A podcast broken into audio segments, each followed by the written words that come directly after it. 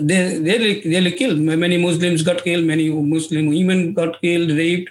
There's no doubt about that. And still obviously uh, there's so when we say it is a hindu genocide it is not that what we want to say. It is not that what how we we, we saw that. It is how the perpetrators saw that. How they perceived it. The perpetrators perceived, perceived it. Perpetrators looked at the hindus to kill for being Hindus. It is not that we are uh, describing this uh, the way we want to know. And also, the all hundreds of thousands and millions of other people like Muslims being killed, not for being Muslims, as I said already. already. So that's why it is it should be called Hindu genocide, Bengali Hindu genocide, rather than Bengali genocide. Welcome to That's So Hindu, the podcast brought to you by the Hindu American Foundation. I'm Matt McDermott. In this episode, Samir Kalra speaks with Ashok Karmakar, attorney and chairman of the Bangladesh Hindu Buddhist Christian Unity Council USA. They speak about the events of the 1971 Bengali Hindu genocide and how it affected his family personally.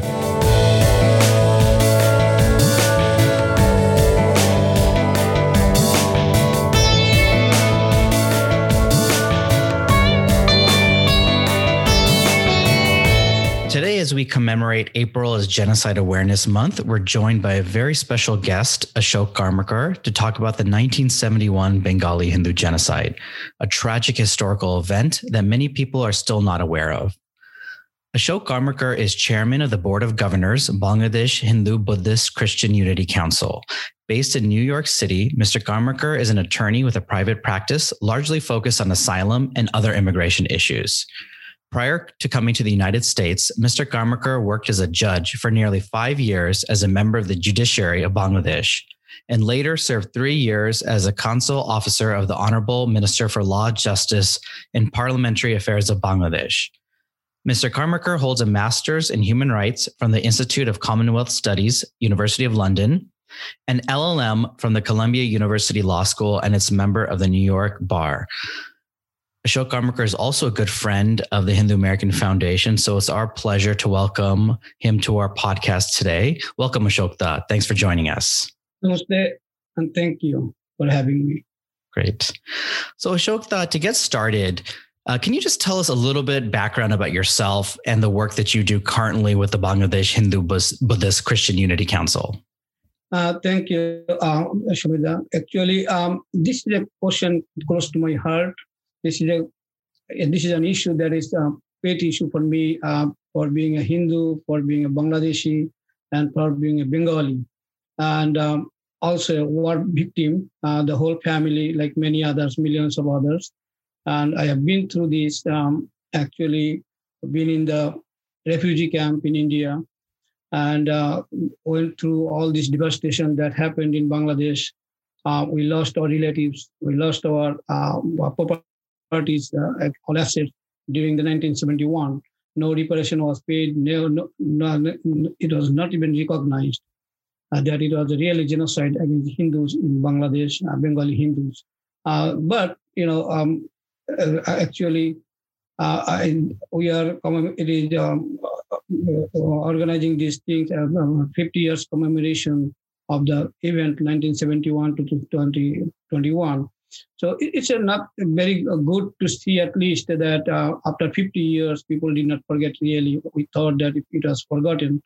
Uh, but um, uh, thanks to people like you and organizations like HAF, uh, we see these uh, issues are being coming up and people are recognizing thanks to your efforts and obviously we are trying our level best to uh, to draw attention to the um, to the uh, all public opinion, to more public opinion, to the attention of the uh, people uh, of the civilized world that what happened to us.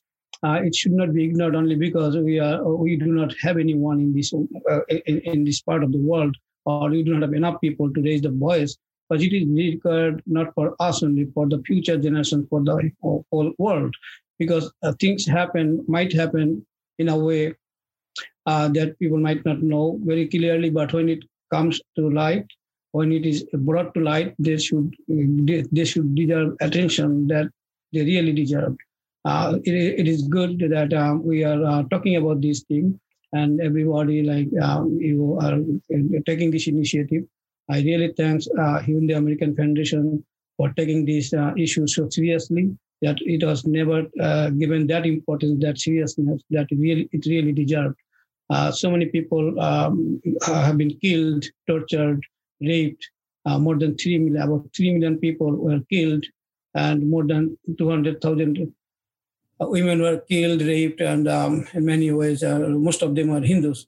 Uh, but you know, it it, never got the attention that it really deserved. But um, as I said, like we have been trying to draw the attention, but you know, our efforts were not enough to uh, bring it to that um, uh, forefront. But you know, obviously, with the help of uh, everybody, that consensus, people like you and organizations that really matter, um, care about human rights and um, the persecution against persecution. So we are happy. We, are, really salute you guys. I really uh, appreciate your initiative. And um, Bangladesh Hindu Buddhist Christian Unity Council that I, I chair right now, uh, we have been trying this for uh, many years now.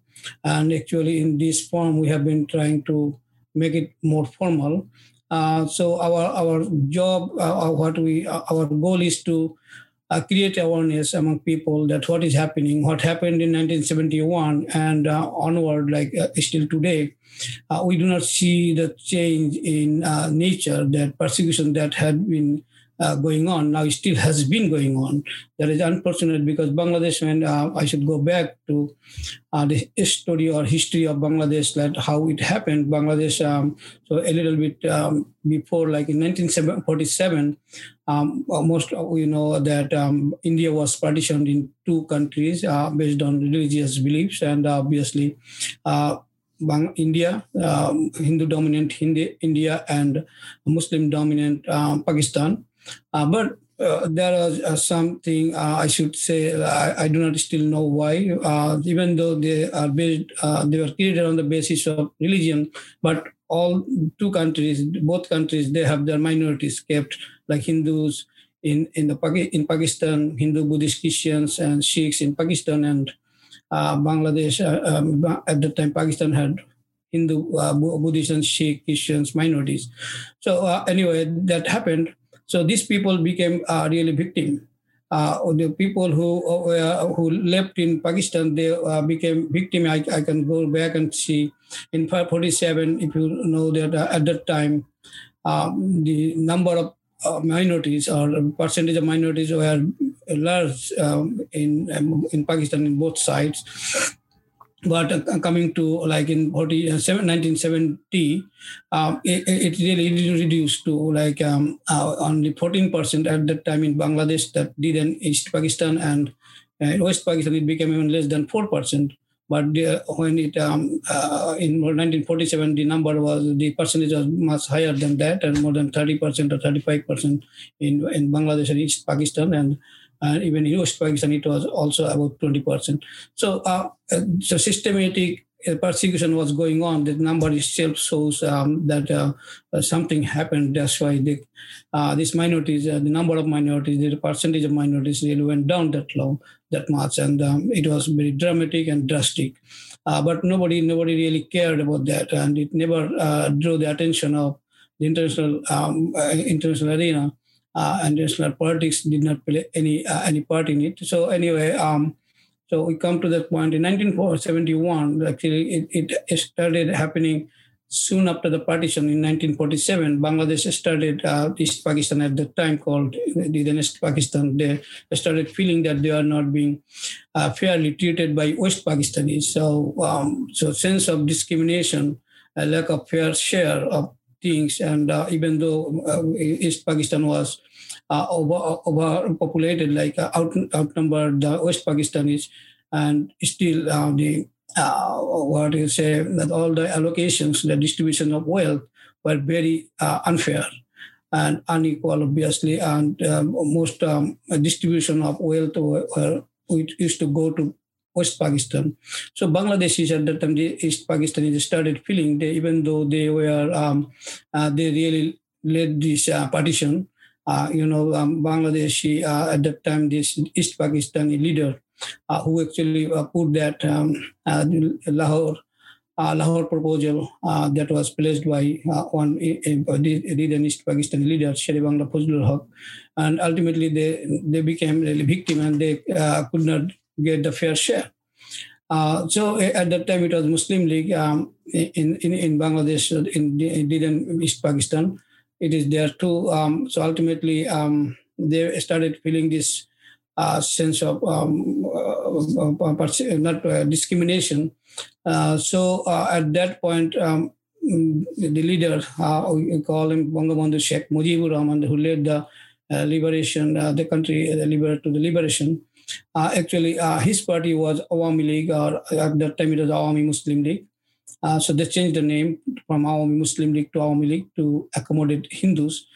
Very much tactical question, tactical. Um, obviously, after 50 years now, it seems to me and many others like me that uh, changing the name uh, from uh, deleting deleting Muslim, the word Muslim from Awami Muslim League was a very tactical, strategical um, uh, thing, not was a principle one because they believed, and uh, Sheikh Mujib was very much um, uh, vocal about that, that he wanted Hindu people to be with uh, his party so that he could fight effectively against West Pakistanis. Uh, so I should go back to the uh, number, what existed at the time of 1970. 1970 is the year that we have to remember that um, in that year, Pakistan had a meaningful and real um, election uh, constituent assembly election where uh, its people could vote freely and fairly.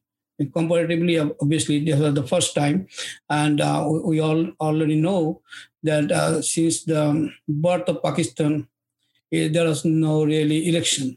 It was always under military rule, this or that. But in 1970, the election was held mostly fairly, uh, believes. So um, during that election, ultimately, Awami League came out victorious. Um, there was 13, 13, uh, 313 seats in the Constituent Assembly.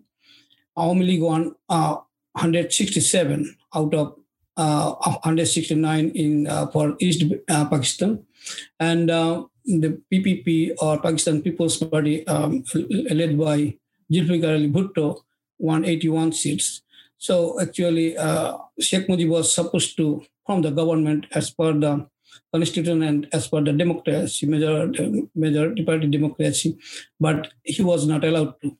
So I, I will uh, uh, focus on the number now uh, because uh, that will uh, help us to understand the motive of the uh, you know, the perpetrators, um, the, the West Pakistan, why they were motivated, what really motivated them to kill Hindus, uh, torture Hindus, uh, rape Hindu girls more uh, than other groups. Uh, I, I can uh, just give you that statistic. In 1970, uh, just I have these um, statistics from source. Um, I can tell you the name of the the International Journal of Environmental Science and Development, volume one, number two, June 2010.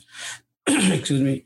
So it shows that uh, in 1970, um, the population of in uh, West Pakistan um, uh, was about 61 million, and in East Pakistan, uh, 69 million something. So uh, in uh, the number of Muslims in East Pakistan was 59 million, and uh, number of minorities, mostly Hindus, a little over 1 million. So Hindus comprise about uh, 10 million Hindu and 59 million Muslims, 10 million Hindus, and 69 million altogether in East Pakistan. Uh, and in West Pakistan, uh, 59 million Muslims and um, minorities 2 million something and total 61 million. So only the, if you talk about the Muslim population, uh, compare in East Pakistan compared to West Pakistan. Uh, West Pakistan outnumbered East Pakistan by 615,452 people. Mm-hmm. That means West Pakistan had more Muslim people population than East Pakistan. But East Pakistan really outnumbered West Pakistan because of the minority population and mostly Hindus, that is 1 million Hindus. So you will understand that Pakistan, West Pakistan, when they thought of not transferring power to Awami League, even though Awami League won most seats, they knew it will, they will never be able to hold the power that they had been doing unless they can change the demography. Mm-hmm. So they wanted to perpetuate their dominance in the nation by creating a Muslim people, Muslim population. They know knew that Muslim people, if most people are Muslims, or all people are Muslims, there is no way Awami League could win this. Also, you can now I can also add with this. So Awami could not win a single seat in West Pakistan, and and uh, PPP could not win a single seat in East Pakistan. but there are Awami Muslim League and other parties. They really received some votes in, in East Pakistan, but Awami could not really win a, a, any significant vote in West Pakistan. That means there are lots of Muslims in East Pakistan who voted for West Pakistani political party based on uh, based in West Pakistan.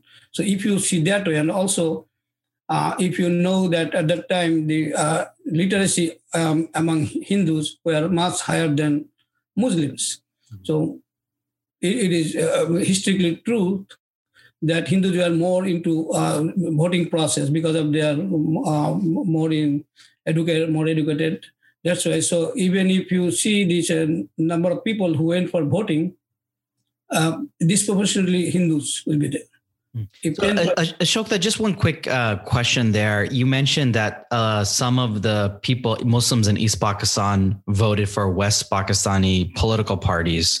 What yeah. was the reason for that? Uh, was it were they voting more along the lines of religion? Was that the reason, or was there some other factors? Uh, is there any indication of what the reasons for that were?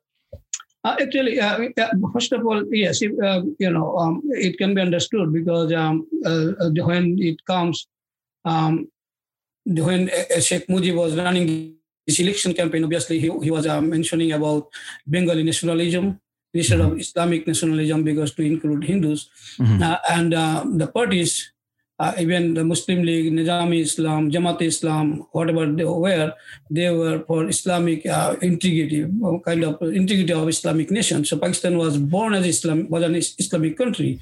So they saw it, uh, it was very clear, they saw it uh, as a disintegration of Pakistan means it is a defeat for Islam.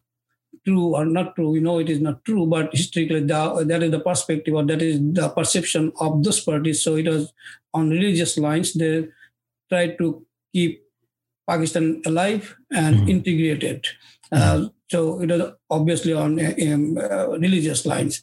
And uh, so West Pakistan, as I said, like I tried to under, uh, make it, um, uh, you know, clear that why they will be interested in uh, disseminating this whole Hindu population, because Buddhists and Christians also are minorities, but they are never significant. So they really never mattered uh, that whether even if they are there, obviously it will not be um, a bar for them, not be a hindrance for them to uh, keep their power. It was the Hindus, the number of Hindus they could uh, drive away, they could kill and annihilate. Um, that that way they can just perpetuate their own um, own hold on to power.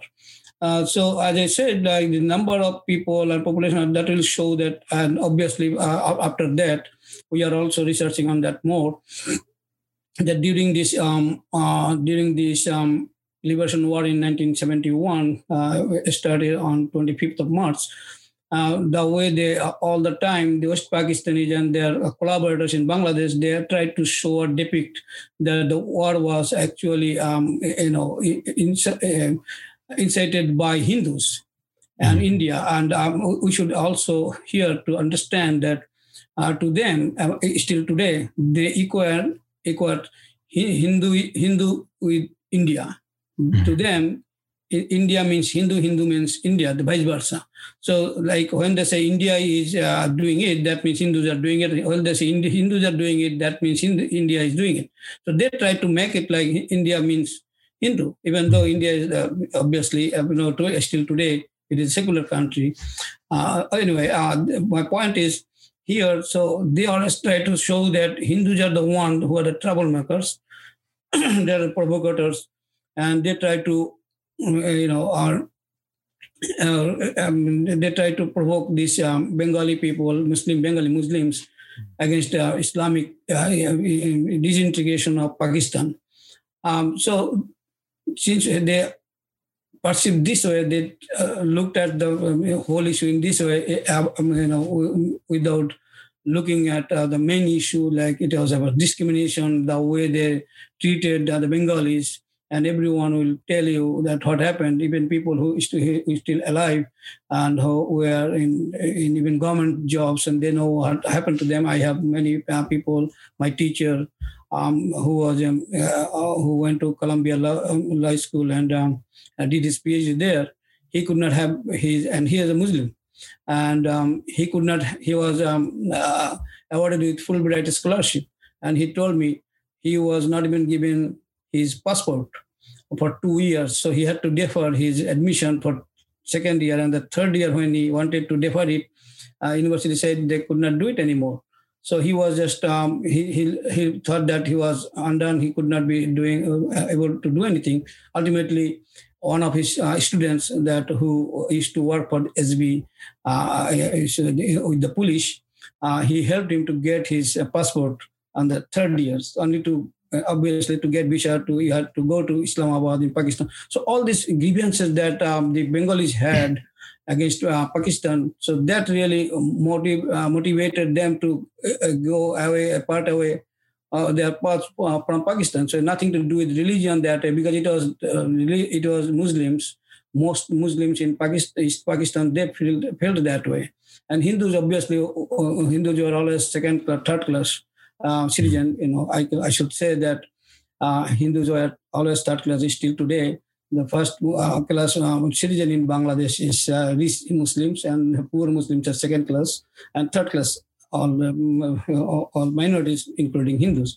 So anyway, so it, was not that Hindus were the, uh, we had the grievance only. Uh, we had most grievances, but we could not do anything. Uh, so it was um, the Muslims they, who led it, and obviously ultimately they became uh, president, they became prime minister, and, and even in um, It's even in um, 1972 when the uh, Sheikh Mujib formed the government, uh, Hindus were not given any uh, really uh, big position other than two positions. So you know, uh, if, even though it has been they tried to show it as a depicted as Hindu revolution or Hindu strength, it was not. Uh, so um, my point is, it was a Hindu. so West Pakistan is really tried to show the people that it was um, the Hindus they were doing, and that way they were also trying to annihilate the Hindu population. Mm-hmm. So uh, there's no doubt about that. All the contemporary uh, publication, all the news coming from uh, coming from Dhaka at that time, and obviously uh, most of the time uh, these uh, journalists could not reach to the interior part of the country. But all the things times are coming from them, they would show that um, the Pakistanis were uh, uh, prone to, they were uh, in, intending to kill the Hindus first. And uh, when they started it, uh, this Operation Searchlight, uh, the code named, right?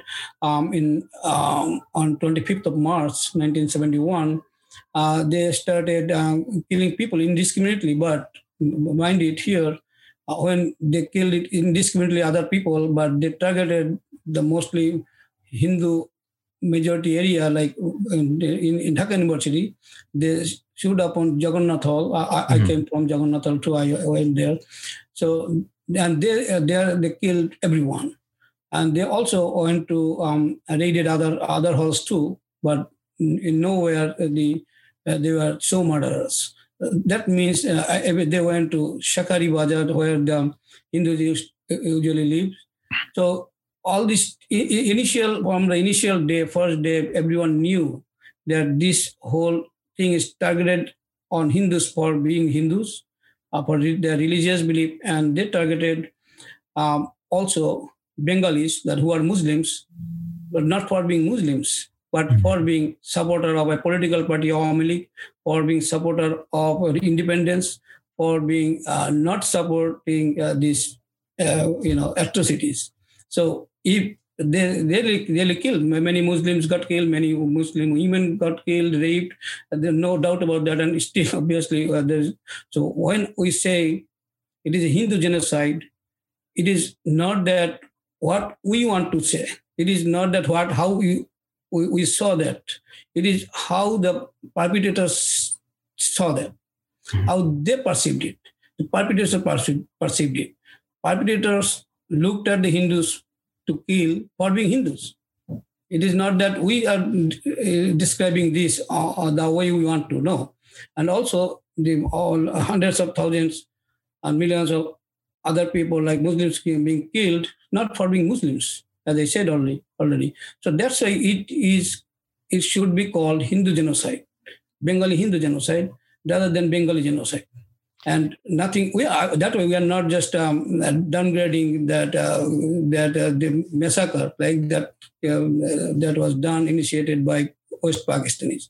No way yeah, you know, Ashok, that I think you make a very important point there, and I just want to um, just talk a, divert a little bit there because I think we see a lot of people downplaying the fact that Hindus were specifically targeted, and as you mentioned, the motivation um, was specifically going after Hindus, and that's pretty well documented in terms of going after Hindu known Hindu villages, targeting Jagannath Hall, which was well known as a minority uh, university hall at Dhaka University. You know, there were even reports of um, of uh, army officials in conjunction with their local collaborators actually looking to see if uh, the men were circumcised or not to tell if they were Muslims or Hindus. Um, and so we, I think we know that. And I think when we say that, that's not, as you mentioned, we're not denying that Muslims suffered uh, as well. But I think we're talking about within the definition of international law that there the intent by the perpetrators and the motivation was specifically to wipe out or drive out in whole or in part a particular population. And that was the hindus. They weren't trying to wipe out the entire bengali muslim population. They were trying to put down the nationalists or the independence movement, but they were, and this is, I think, well recorded and documented, trying to exterminate or drive out uh, the Hindu population. Uh, and I think even in the post judicial uh, inquiry within Pakistan, and I think it was the Hamoodur Commission, Pakistani mm-hmm. military officials were on record admitting, even though they downplayed the severity and the scale, but they admitted targeting Hindus specifically um, and even joking about it in terms of how many Hindus did you kill today. Uh, so they we know that there was an intent, and and I think that's important to to emphasize that with when we talk about genocide, a lot of it has to do not just with the scale of obviously the killing or the targeting, but also what was the intent what was the motivation? And i think that's when we talk about this as a bengali hindu genocide as you rightly pointed out. Again it's not downplaying or minimizing that muslims are also affected but it's specifically talking about it within the context of international law and the targeting and the motivations behind going after hindus in particular. So i think that's a really important point that you brought up. Um, you know one thing i also wanted to follow up on here is that when we talk about collaborators, um, obviously the West Pakistani army, you know, planned this out and they were responsible for a lot of atrocities, but they got a lot of help from local groups. Uh, can you talk a little bit about who those groups were, how they actually worked with the Pakistani army? What was that um, relationship like? You know, how did they work to, you know, uh, commit atrocities or target Hindus? Um, and who were the groups specifically involved?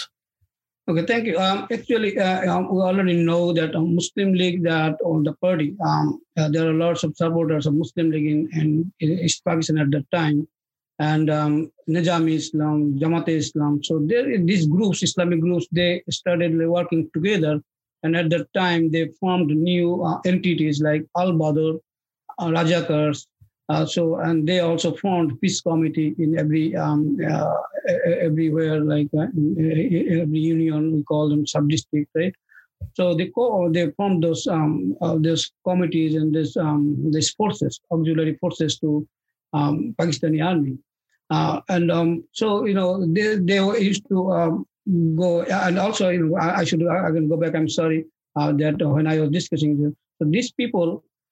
Also, you know, we should mention that um, West Pakistan is never wanted to kill all Muslims in Bangla, in East Pakistan because if their collaborators were Muslims there are no Hindu collaborators, no um, Christian collaborators. So all collaborators were Muslims. So collaborators, they did not want to kill the collaborators, and collaborators are Muslims, and they are Bengali too. So the West Pakistan has never wanted to kill Muslims for being Muslim. That is one point. And also, these people actually are these um, Rajakars, these Al they were like auxiliary forces um, with the um, Pakistani army they used to um, give them information. They used to uh, do work for them, and they used to, um, you know, kind of spying on um, uh, East Pakistani people who were, uh, for first of all, who were Hindus. They used to help them to uh, mark the houses of Hindus because West Pakistan had no clue are the Hindu houses, who the Hindus are. So these, people will be doing everything for them. So, and then sometimes they used to even um, uh, you know, capture them, arrest them, and hand them, hand them over to uh, West Pakistan. You know, um, another in, in, important thing that I missed before that was, um, you know, the ICT or International Crimes Tribunal in Bangladesh that was formed in 2009, and they started um, in the first case in 2011. Uh, that was num- uh, case number one of 2011 against um, Hossain Saidi uh, that is called um, chief the chief prosecutor versus Dilawar Hossain Saidi. In that case, actually, um, the, the, ICT um, took uh, charged him uh, for genocide, and uh, the judgment obviously, and they also decided that he committed the crime of genocide. So, and that was against Hindu people. So they did not elaborate on much, they did not say that it was um, the genocide of Hindus uh, altogether, but they said that with the intent, uh, with the definition of um, genocide, you know that uh, uh with the intent to kill um, a group whole or in whole or in part. So they mentioned this very um, uh, very clearly in uh, their paragraph 182, paragraph page 80, 85. The court held him responsible for genocide. So actually, ICT also uh, somehow recognizes the fact that uh, the genocide happened and uh, done and committed against Hindus. Uh, in nowhere they really uh, mentioned that they committed genocide against Muslims or um, other um, people. So it, it, does not come within the jurisdiction or within the definition of genocide. So I do not think it is really uh, a disputed fact. It is an established fact, and people are disputing this with a malafide intention because mm. they don't want to get it recognized. You know, it, it happens because people who were not even uh, who did not come to this world at that time now they try to change the history. And obviously, the collaborators they had an intention, obviously, to uh, save themselves. But it's very interesting or it's very unfortunate to see people after so many years they will try to uh, change the uh, you know narrative of a, of a human tragedy that uh, really uh, was different, right? Mm-hmm. So um, I, I, do not think that um, it is uh, really a disputed fact that of the Hindu genocide. On also, and as you said, there are other people um, uh, on the side. They, they will try to show that, try to say that the number, the three million, were never true. And as you already mentioned, uh, in, a, in, in the definition of genocide does not give you any number that what number, how many people to be killed to be considered as genocide. It is all about the intent. It is not about the number. So still they try to, you know, they are trying to catch it at a straw, drowning man, because they know that uh, this was really genocide and they're trying to uh, try to dispute it with the number. Though, you know, 3 million people could not be killed in nine months. So even if it is not 3 million, obviously we have uh, different sources like um, different foreign uh, news uh, news media they, they mentioned and everything all the basis the number was uh, number was given the 3 million but uh, even if it is not 3 million that doesn't mean that it was not genocide if it is 1 million That should be enough. If it is only 500,000, that should be enough. So uh, number, it doesn't matter as you, as you mentioned, and I think the, whoever trying to dispute it with a malafide intention, uh, so that the perpetrators, the culprits, not to be uh, charged for their misdeeds and the, uh, and the states that who are involved, the state, uh, state of Pakistan should not be charged and should not be uh, brought into a question and justice. That's why they're trying. So, so, they have a malafide intention. I we I do not think that uh, it will be that will really um, hold on. We can uh, we can always prove that it was really genocide against Hindus, and uh, it should be uh, treated that way, and it should be the people should be getting justice. Sure. No, and I think you know the, the, this whole debate over statistics. I think you make a great point because you know, even if, you know, and we have, first of all, always asserted that we don't know the exact number of Hindus that were killed. We do know that it, the majority of those that were killed, whatever that final number is, we know ranges, whatever that um, final number of those that fled and uh, sought refuge in India, the majority were Hindus. And those that were uh, suffered sexual violence that were women, we know the majority were Hindus. We've never asserted the we know the exact number. Um, so I think what you have laid out is a very important point as well. Is that this debate over statistics is pretty much meaningless because again, you know, we know that the numbers were large. We don't know the exact numbers, um, and we can go on debating them with people, but that doesn't minimize the fact that there there was mass targeting and mass extermination and killing and sexual violence and forced uh, displacement of Hindus.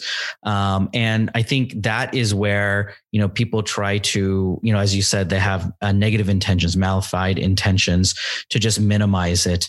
Uh, and, you know, people use these statistics around the population changes in Bangladesh. I think there's some, you know, attempt to say that you know, because there was no census in 1971. So the census, I think, between 1960 and 1974 was the next one.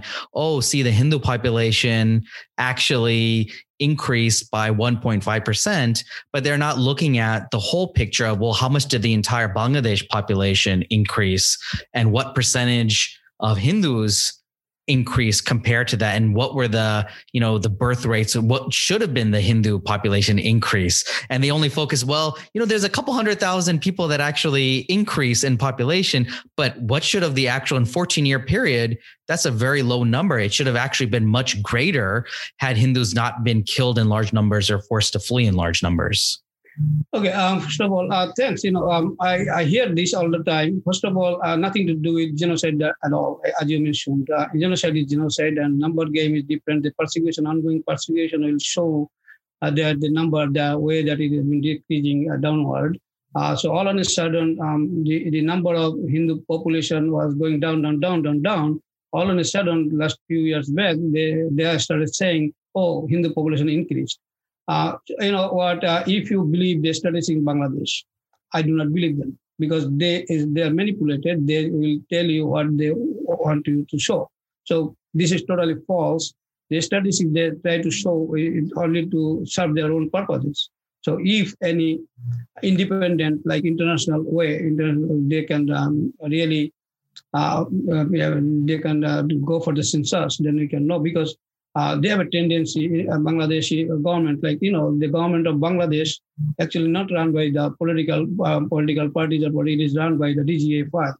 So it's like um, ISI in Pakistan and DGFI is, um, uh, they are supposed to uh, look at the, the, armed forces, but uh, unfortunately they are the ones who run the country. So they will try to show who the who the people that what strategy they want to show. So it's like uh, uh, we, I have no belief in it. I, I do not trust them. So uh, nobody trusts them really. So statistics. Uh, then why we are uh, we are talking about this statistic statistic that we uh, do not even trust that much. So it has it is not totally made up. It has some truth in it, and we can try to. We are trying to show that with this this strategy that they are given, even then there are some fault, and we can show that how it worked. Like how the Hindu population went downward. So with their own, own census, that I do not trust. I still their census will be showing that. So if really we can uh, we can do the census uh, independently and fairly, it will show the difference. And also, uh, as, as, you said, as you mentioned, that the number of Hindus are going down, and they are saying, okay, you know what, uh, Hindu people are not, uh, they are not, there are lots of uh, uh, excuses they are, they are putting forward, and obviously it doesn't make any uh, make any sense to anybody.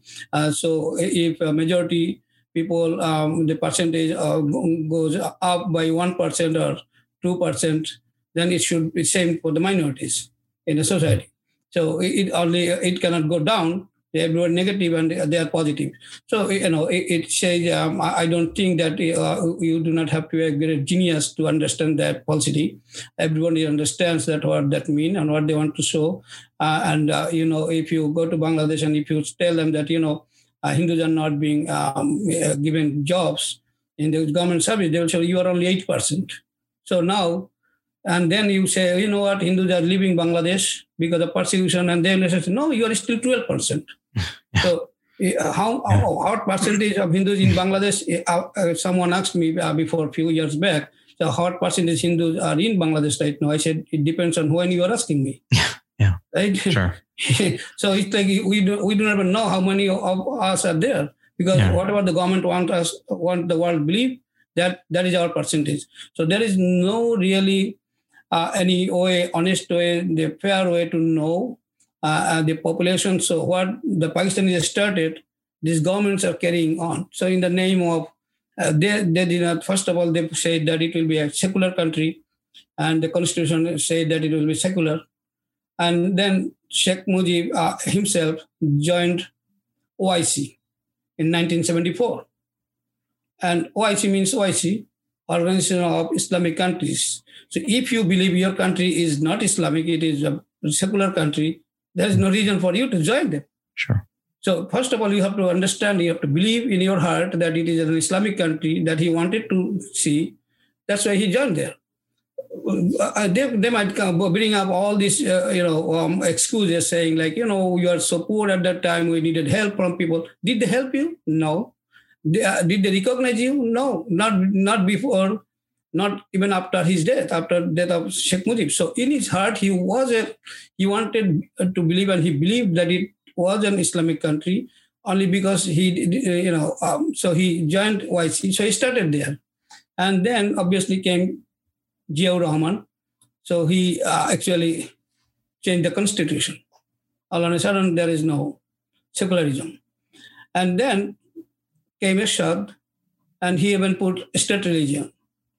So, and then came again Awami League government, Sheikh Hasina, they didn't even change the state religion they, they promised. So they, because they are doing everything they, together, they have the, the, uh, underneath they have the connected. They have a goal that they are trying to show that's totally false. Sure. They have a goal that they are they are always uh, in their or they work in tandem, and they have the same goal only because they are fighting each other because of the uh, you know the, how they can uh, take the opportunities. Like um, they can uh, loot and they can um, take the um, state of the wealth within themselves. But they have no difference in ideology uh, particularly when it comes about minorities they have the same same targets, they will try to annihilate us. It is Awami League, it is BNP, it is Jamaat Islam, it is Jatiya Party. So all of are same, and they have been showing. We have the chart, uh, we have shown it uh, in the past that in um, the number of Hindu people went down every year, when, who, irrespective of any political party was was in power. So and very um, very interestingly now, what is going on in Bangladesh right now? Uh, they have now um, Digital Security Act, and you will see most of the time they will be uh, targeting Hindu uh, um, Hindu students, and most of the time they're mandatory as very good students. They will be targeting and they will take them to jail, even though they are false. They will not be uh, they will not be released, uh, and the people that who are really involved in this kind of um, all these um, arson and this attacking uh, uh, uh, you have not heard that you will see okay people they have arrested 40 people but I was and then another another few months and you'll everybody is released and they will never be tried they will never nothing has to they they do not have to pay anything reparation government is not going to pay the victims. The um, perpetrators they do, they are not going to pay the victims. Uh, they are not going to um, go for prison time. There will no trial. So everything is what the state of Bangladesh is doing now, totally against the minorities. So they are really um, the independence of after 50 years. It is not independence for minorities. So there is another. Uh, it is totally totally. Um, we have been deceived. And firstly, we have been deceived by this, by Sheikh Mujib himself, and then obviously everyone uh, deceived us, and uh, we are at, at this point. So it's very unfortunate. Absolutely. Um, and just for our listeners, this, the, the, the, Digital Security Act is basically an, ex, an expansion of the blasphemy laws that are already in Bangladesh and just allow an accusation of a you know hurting the sentiments of other religions to be prosecuted. But what we see as you pointed out is that it's disproportionately used against minorities.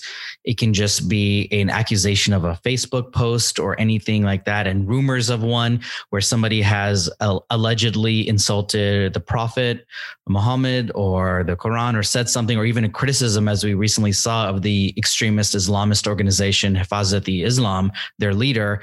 And that resulted in uh, arrest arrest as well as uh, mob violence against Hindu villages.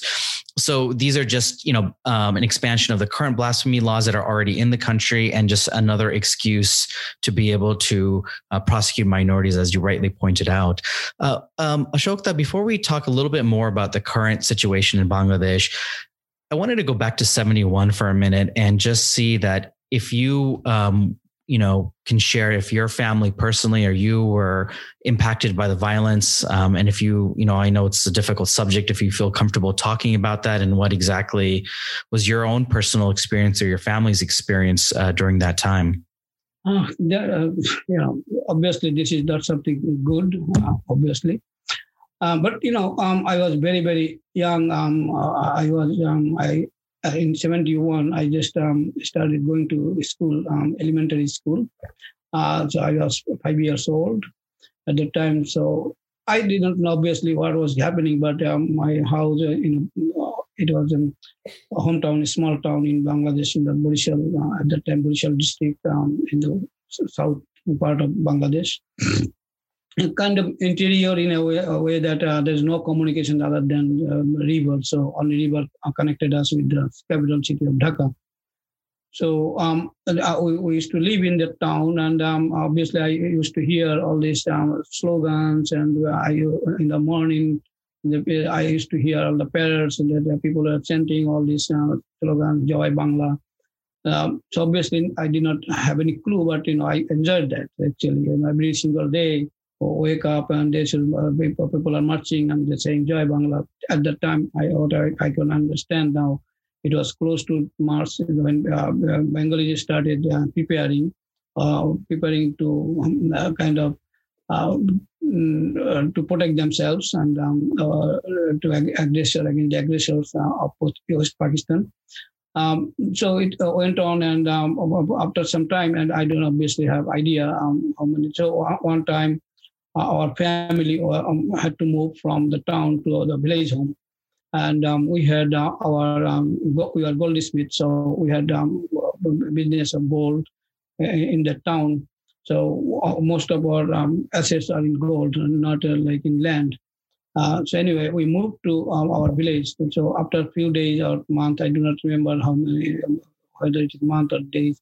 So this whole town was uh, set ablaze set on fire by the um, West Pakistani and um, their collaborators. And um, I, I, should tell you, Jalagati, um, that hometown of mine, uh, that is uh, 30 miles away from Borishal, that, that, that was a district, and, uh, and uh, Jhalagati was sub-district at that time. So it is only 13 miles away. So um, it was a business, uh, a business place.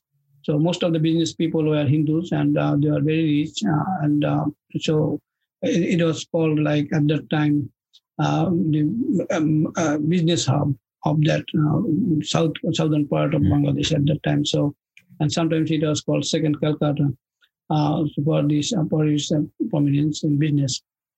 Uh, so um, all of a sudden, um, the, the uh, established the whole town actually. and we could. Uh, I remember we could see the uh, fire uh, from our village for many days since it was going on. So we lost everything due to that. And um, then it came when we um, went to the village, we thought that we will, we will be safe. But, you know, then there, uh, before the um, West Pakistani military started coming, uh, the Rajakars, the Al Badrs that we are talking about, they started um, uh, attacking, uh, looting, uh, even persecuting, raping um, girls um, in, in, the villages and everywhere. So in our village, what happened? Um, so we went there, and um, we uh, started living there. And my, um, I remember my elder sister. I had two elder sisters at the time. Uh, we had to send them to obviously, you know, there in '71. Uh, the uh, other than these people, the Rajakars, these Albadars, most Muslims were also in favor of Bangladesh uh, movement. Obviously, there are lots of Muslims. Even I know I should say my um, uh, my father's friend who was also a Muslim leaguer, but he helped us a lot. Uh, actually, he uh, he came to uh, our country our rescue, and many others too. There are many Muslims. Obviously, there are good good Muslims. Many most of them good at that time, so they tried to help us. And obviously, these bad people, the Al-Badrs, the Rajakars, uh, they came and they just tried, they looted, and they obviously uh, they uh, gave us an ultimatum. Uh, kind of uh, so they the bad people they will they, uh, one part one one part of people they will try to show they're bad and some some people are good. Just as a play it's a game. Uh, you know bad guy bad cop good cop uh, kind of situation. So uh, the bad cop will be coming and looting you and the good cop that good that means people will come oh, you know what we cannot we cannot save you anymore um, you know, they are now trying to kill you and, um, you know, you have to convert. Now, if you do not get converted, then we will not be able to save you. So you, as you see, like, okay, these people are so good, they really like you, so they wanted to save you. But they are not. But uh, now I understand at the time. So I, I, I could remember a little bit uh, some faces, but, you know, I forgot their names. Uh, but, you know, one of one of the guys that I knew, uh, his name was Mr. Khalil. So uh, we used to we are very good relationship with them, this family. So this, he, he he himself came to loot our house. So I was too young to understand that he was not uh, our friends anymore. I jumped into his lap when he came to loot our family. I I jumped into his lap and just uh, hugged him, and he he could not do anything. He was like, "Oh my gosh!" That was things, you know. Okay, anyway, so anyway, what happened? Uh, my sisters were gone to another uh, Muslim family. They were they saved my um, good to them. Uh, salute to these people. And one day, this uh, West Pakistanis they uh, raided our house where I, we were um, uh, living at the time. So um, the another family, um, another girl, that was unfortunate girl. So why I do not remember why she came. Was they did not used to live with us. Um, so my own sisters were away from us, and then this uh, girl that uh, who was uh, who was beautiful, and she, unfortunately the bad timing, and he was there. She was there. The uh, army raided, and when they raided, they came to our house and they, they separated everybody, and they took that girl by the hair to the interior room. And I heard the scream. Obviously, at that time, I did not have any idea what was going on and I, I couldn't realize and everything that what happened to her. Um, so um, and uh, at that same time we started getting um, getting these so-called friends, quote unquote friends, or that who wanted us to get converted. They set a date for us when the whole family should be converted in Islam, and uh, they also held one um, Islamic ritual in our house, so that you know that is the first um, thing. My father was away, so he used to go into hiding um, so then we got the ultimatum, the date uh, within which we have to be converted. Uh, other than uh, otherwise, our those quote unquote friends could not uh, save us anymore, and uh, that really reminds me of the book um, uh, of Rahul Pandita. my our moon has a blood clot. So when I read that book, I said, okay, it's so similar. The same tactics that they used in 71, they used the same thing in 1990 in Kashmir. So anyway, um, so my father was a bit intelligent, I think, uh, than others. So what he did, he agreed that will be converted, no problem. So at the same time, he uh, just sent them a letter, obviously not in his own name, and then in the name of Mukti Bahini that they were coming to uh, kill all those people because they were torturing others. So as soon as they got the letter, they were like so afraid, and they came to us and said, "Oh, you know what? We will do it later." So see, and they tried to resolve this. But you know, my father also understood that he, he wanted to buy some time. Obviously, he knew that uh, with this false uh, letter, he could not save us. So um, obviously, I, I could know it um, much later, you know, when I grew up, and then I heard this, and I knew that, but I did not understand that what really how it happened. So um, we, could uh, uh, buy some time, and that between that time, uh, our journey started right um, uh, from hell to uh, our refugee camp. So it's a long way. We had to take by boat, and you know the boats, uh, everything unsafe. And during 1971, there's a big monsoon that really helped ultimately because of that um, big monsoon. rainwater, um, the West Pakistanis could not move that um, freely uh, that they used to be able to uh, otherwise. Uh, so um, that also gave us some, obviously, some caused some disadvantage too. So we, um, along with our whole family, my grandmother, so it's like it's a hell. Like I can, I can see this uh, long line of refugees, and I, I, I, see myself every day. That you know, I, I had my uh, only thing that I had to carry in my uh, bag full of books that I had my my my, my mother and everyone said, okay, you don't have to carry anything, so carry your books. So uh, that way, I, I was, uh, you know, we had to go through the muddy, um, muddy fields, um, the swamp, and the, and uh, one time I remember that um, all of a sudden our um, boats used to these all the refugees we used to uh, go by like uh, flock, like lots of um, uh, lots of boats together so that for safety reasons. One time, I remember that um, when we were going, that all of a sudden said the gunboat, gunboat, gunboat means the military were using gunboats and they're coming to attack us. So we we had to um, hurry up and you know um, hide somewhere, and uh, somehow uh, military could not trace. Uh, that that was the day that everybody could be uh, killed. Another time we got uh, like um, we got saved by some missionaries, uh, Christian missionaries, um, uh, when these um, uh, people like uh, Albadars, they, in the guise of uh, our friends, they were with us, and um, the missionaries could um, recognize them as robbers and Albadars. So they attacked them in the right at the right time. So we saved, got saved. And um, another time, actually, the worst time I can say, when we were going with our other relatives, distant relatives, so in many many boats, um, uh, through these um, big bills. Bills means like um, uh, haor beel in Bengali. It's like a long swamp, big swamp. Uh, uh, so it's like you cannot see the uh, other side. It's very big and dangerous too. Um, so uh, the Rajakars really um, got hold of one, one or two boats. I do not remember how many boats, but I remember one boat because in one boat all my relatives were there. Um, distant relative we are very close but um, so um, they took all the adults um, male adults away from them uh, them and then let the girls go women go. And that's all. That is the end of them. Like uh, they never heard about him anymore uh, him not them so um, I, I, see the, um, from there I could understand that how you it feels like when somebody is killed. At least uh, it is tragic. Obviously, still you know that somebody is killed. That is the end. But when somebody is taken away uh, forcefully and uh, they do not know what happened to them, so every single day people wait. So I saw um, this family, my uh, very close. I used to go to their house all the time. My I call him Auntie Money Auntie, and um, his brother we used to call him. No. Kartik, yeah? Kartik uncle. So he was a nice guy. Mm. He got killed, but came back.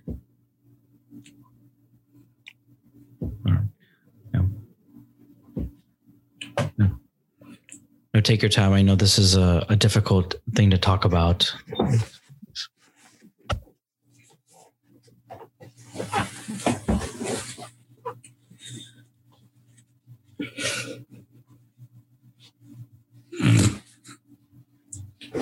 So, um, so what happened? Um, so that's all. When uh, they take of people and then do not come back every single day, people wait for them. Now, as a human rights activist right now, what I'm seeing in Bangladesh is still that is happening. So uh, have uh, the political um, minorities there in Bangladesh now, they are uh, under the same thing, same pressure. So I feel their um, pain every single day.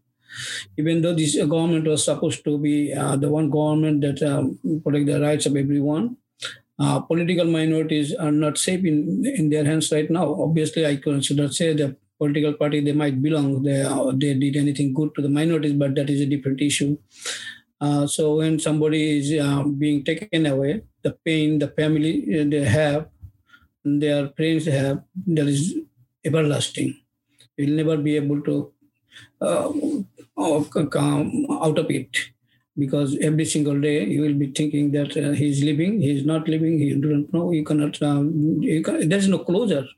Uh, that is the thing. So um, every single day, uh, people are waiting for their relatives, they might be.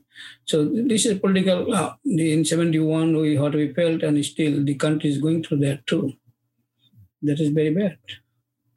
No, I thank you, Ashokta, for sharing that uh, story. And again, I know it's very difficult uh, to talk about the past, so we really appreciate that. Um, you know, I, I, I kind of want to again fast forward a little bit, um, and and then just get some closing thoughts from you. Uh, you know, a lot of the groups that you mentioned that were active then, you know, West Pakistan, obviously, Bangladesh gained independence. Um, but many of the groups that were collaborating with the government, with the Pakistani government, uh, Jamaat-e-Islami is obviously still very active and powerful in Bangladesh. And now other organizations like Jamaat, whether they're connected to Jamaat or separate ones, similarly exert uh, a lot of influence and have a, a vision of making Bangladesh moving in, down the road to even more of an Islamic country. Um, and then with that on one side and with the Awami League on the other side not doing enough for minorities and oftentimes being involved themselves either legally through the legal system constitution or laws like the digital security act or having their uh, officials involved in the persecution of minorities. What's the way forward for religious minorities? What needs to be done and what can be done? And what would you say to the us uh, government to you know how can our you know, from our perspective here in America, you know, what can we put pressure on our government officials to do to help the minorities in Bangladesh? Uh, first of all, thanks. Uh, actually, um, the government has uh, much leverage. The U.S. government has much leverage on Bangladesh because mm. it really depends on many things uh, from the U.S. And there's a lot big minority, um, big Bangladeshis present in in the U.S. Um, and obviously, uh, we have uh, the government, US government uh, has a very big role and actually obligation, moral obligation too, because in 1971, US US government at that time, obviously people were always in favor of Bengalis at that time in 1971, uh, but uh, not the government. So US government has a moral duty towards Bangladesh in, addition to the legal uh, duties like uh, what is happening in Bangladesh right now and what happened in 1971. They should uh, put things in a together, connect it, and they should uh, take a stance. Like um, first of all, are asking the government to redress it, and obviously there should be some me- mechanism, international mechanism. But because you know the Bangladesh government is very good at lying so they will be trying to show everything that is not true. So we need kind of uh, supervision, international supervision in everything. So everything they say, and if they say, okay, we are a sovereign country, uh, sovereign country is a sovereign country uh, when they do everything in a humanistic way, the democratic way. When a sovereign country, you cannot just exclude your sovereignty to uh, cause human devastation yeah, to to violate human rights and to kill your own people. And sovereignty cannot be your your, your um, uh, just shield. Uh, to so you you um, everywhere you are sovereign when you do this thing that the way it's supposed to be. So in, in, uh, U.S. government should come up with um, some conditions, terms uh, and conditions with anything, aid or any uh, any other thing. So also um, they should come forward to um, you know categorically um, uh, identify people who are involved in human rights um, um, violence and violations, abuse um, uh, in the within the administration, political leaders, Islamist party uh, in 71 and after 71. So there are laws in this country too, and so we can use that. the government can uh, be uh, very um, active in that way. So it will be very easy to take care of those people. Like um, uh, we can, they can also declare the DGFI as an entity right? Um, uh, so uh, if that that is being done, then obviously anyone uh, involved with the DGFI can be uh, uh, can, will be under pressure to tell the truth. Everything should be come out what is what they did to um, tribal area, what they are doing, to, you know, what their role in uh, in this in the uh, Facebook seeing like uh, the false um, um, uh, false propaganda and then uh, torturing or then setting up the whole whole village torturing Hindus and then they will be going. So everyone they knew they know everything. There are any nothing can be happened without the um, without the knowledge of this uh, DGFI and the other intelligence um, agencies. So that is true. So if they know everything beforehand, then why did not they do that? Because they wanted to happen it because they have their own intention, a malafide intention. Uh, so my point is, uh, so we have, and also these people that uh, who are involved with these organizations and anything, so they should be targeted and there should be um, a person on, they should be uh, declared as persona non grata or they should be de- uh, stopped from coming to this country or any of visiting countries or they, if they come to this country or anywhere in the world, they should be faced with um, kind of uh, any suit uh, that um, they've been done. So, uh, you know, there are lots of things can be done. Bangladesh is not a China, is not China that uh, which has um, an enormous power, financial, and so it will be very difficult to uh, do anything against China. But uh, but we cannot just say because China, we cannot do anything with China, so we should not do anything with Bangladesh too. But uh, at least uh, it is something to be done with the Chinese. We obviously hate what is happening to Uyghur Muslims, uh, but we could not um, we could not do enough of them because of the region everybody knows. Uh, but uh, Bangladesh should not get away with uh, all these things that they are doing to their minorities. And also, I am saying like um, the political minority, the religious minorities, obviously the first victim. But in the, in these days, the political minorities are also. And uh, so um, uh, we, we can broaden this definition of minorities, the political minorities. So my point is like uh, those political, when we call our political minorities, they will include most of them are Muslims. Um, so um, the situation, what happens in Bangladesh, like um, and like any other country, when uh, there is a, a down downward um, to the law and order situation, the minorities will be hit most, and that will not really the majority other um, political minorities at all. So ultimately, they will be suffering too. Uh, so at that point, uh, U.S. government, uh, obviously United Nations, they should come up with some strategy. Like uh, there is a large large presence of peacekeepers in um, United Nations force, um, uh, peacekeeping force uh, from Bangladesh. And uh, I, I, believe there are many, many, many, many army. Uh, they are involved with uh, DGFI and they are involved with some persecution in in uh, Chittagong Hill Tracts. So we should they should come clear and clean that who, were involved in it. They should be um, tried and if the government of Bangladesh does not do that, so we have to just stop them from coming in, uh, from included. So all these things we can do um, uh, to uh, protect uh, human rights of the minorities. Uh, I mean, uh, religious minorities and political other political minorities as well. So we, if we can, yeah, it, it's a human. Really, what is happening in Bangladesh right now is a human suffering. So mostly the minorities are suffering, but many political opponents, you know, uh, political minorities, they are also suffering at the same time. So they they they, they also deserve justice. So we should um, be voicing against that too. Absolutely. And final uh, question or thoughts to leave us with about the importance importance in recognizing this uh, Bengali Hindu genocide, having an official recognition, whether it's the U.S. government, um, whether it's others. If you could just, you know, briefly leave us with the final thought on why it's so critical to recognize that officially, like other genocides have been recognized in the past. Um, actually, you know, it is due. Uh, it is um, not for any uh, particular population. that uh, recognition is not that um, because we are victims, we need that. We obviously we are the first that we deserve it because that we can know we know that uh, the the sufferings we went through, uh, people recognize that um, we recognize that. Uh, but it is for the human history that so that it does not happen again anywhere in the world.